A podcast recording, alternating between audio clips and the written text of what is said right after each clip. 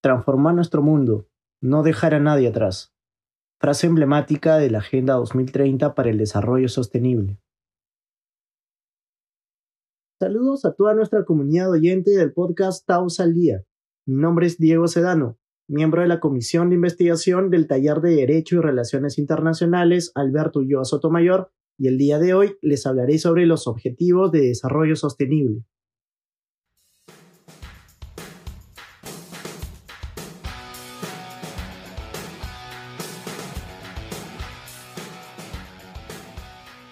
En esta oportunidad hablaremos sobre los Objetivos de Desarrollo Sostenible o ODS, indicando su origen, sus propósitos y una opinión al respecto.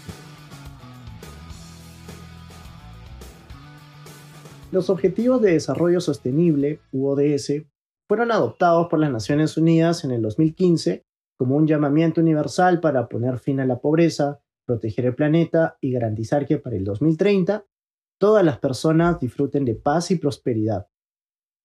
Se delimitan como baluartes de este plan mundial a 17 objetivos integrados e interrelacionados, los que reconocen que la acción en un área afectará los resultados en otras y en donde el desarrollo mundial debe equilibrar la sostenibilidad social, económica y ambiental. Los países, a la luz de los ODS, se han comprometido a priorizar el progreso de los más rezagados.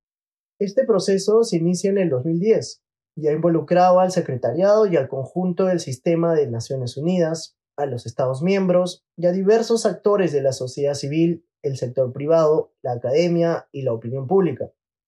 Un hito fundamental del mismo fue la Cumbre de Naciones Unidas sobre Desarrollo Sostenible Río más 20 de junio de 2012, y en donde se adoptó el documento El futuro que queremos, estableciendo los principios, y el procedimiento para la elaboración de los ODS.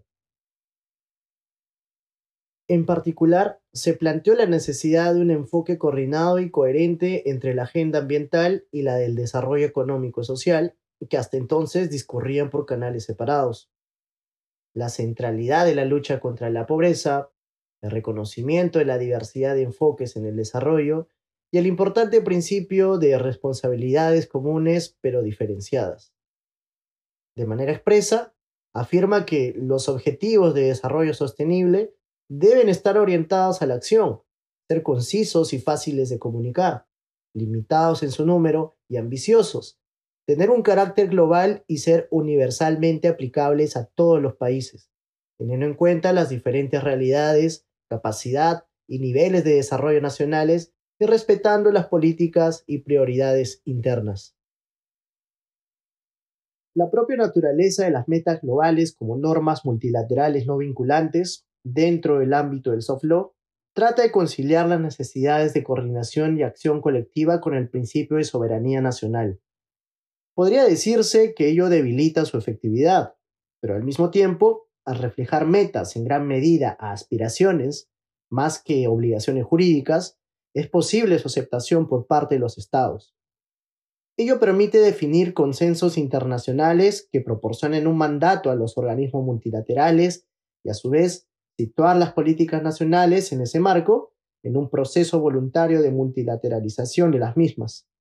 Dado que las metas globales tienen baja imperatividad legal y constituyen un marco de incentivos débil, su efectividad depende en gran medida de la movilización social que puedan suscitar, y de ahí su importancia como argumento de movilización y legitimación política. Por otro lado, las metas globales, cuando cuentan con calendarios, metas e indicadores, se configuran como guía de referencia para la evaluación comparada del desempeño de cada país u organismo internacional. Mecanismos como la presión reputacional y la emulación en los rankings internacionales conforman un marco de incentivos y sanciones que, aunque en gran medida sean de carácter simbólico, pueden tener efectos significativos. Con este capítulo hemos dado fin a la primera temporada del podcast Taos al Día. Esperamos que hayan disfrutado de todos los temas abordados. Extendemos nuestros agradecimientos por acompañarnos en esta travesía. Los esperamos con ansias en lo que será nuestra segunda temporada.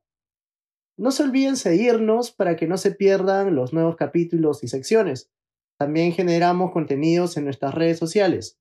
Encuéntranos en Facebook, LinkedIn, Twitter como TausUNMSM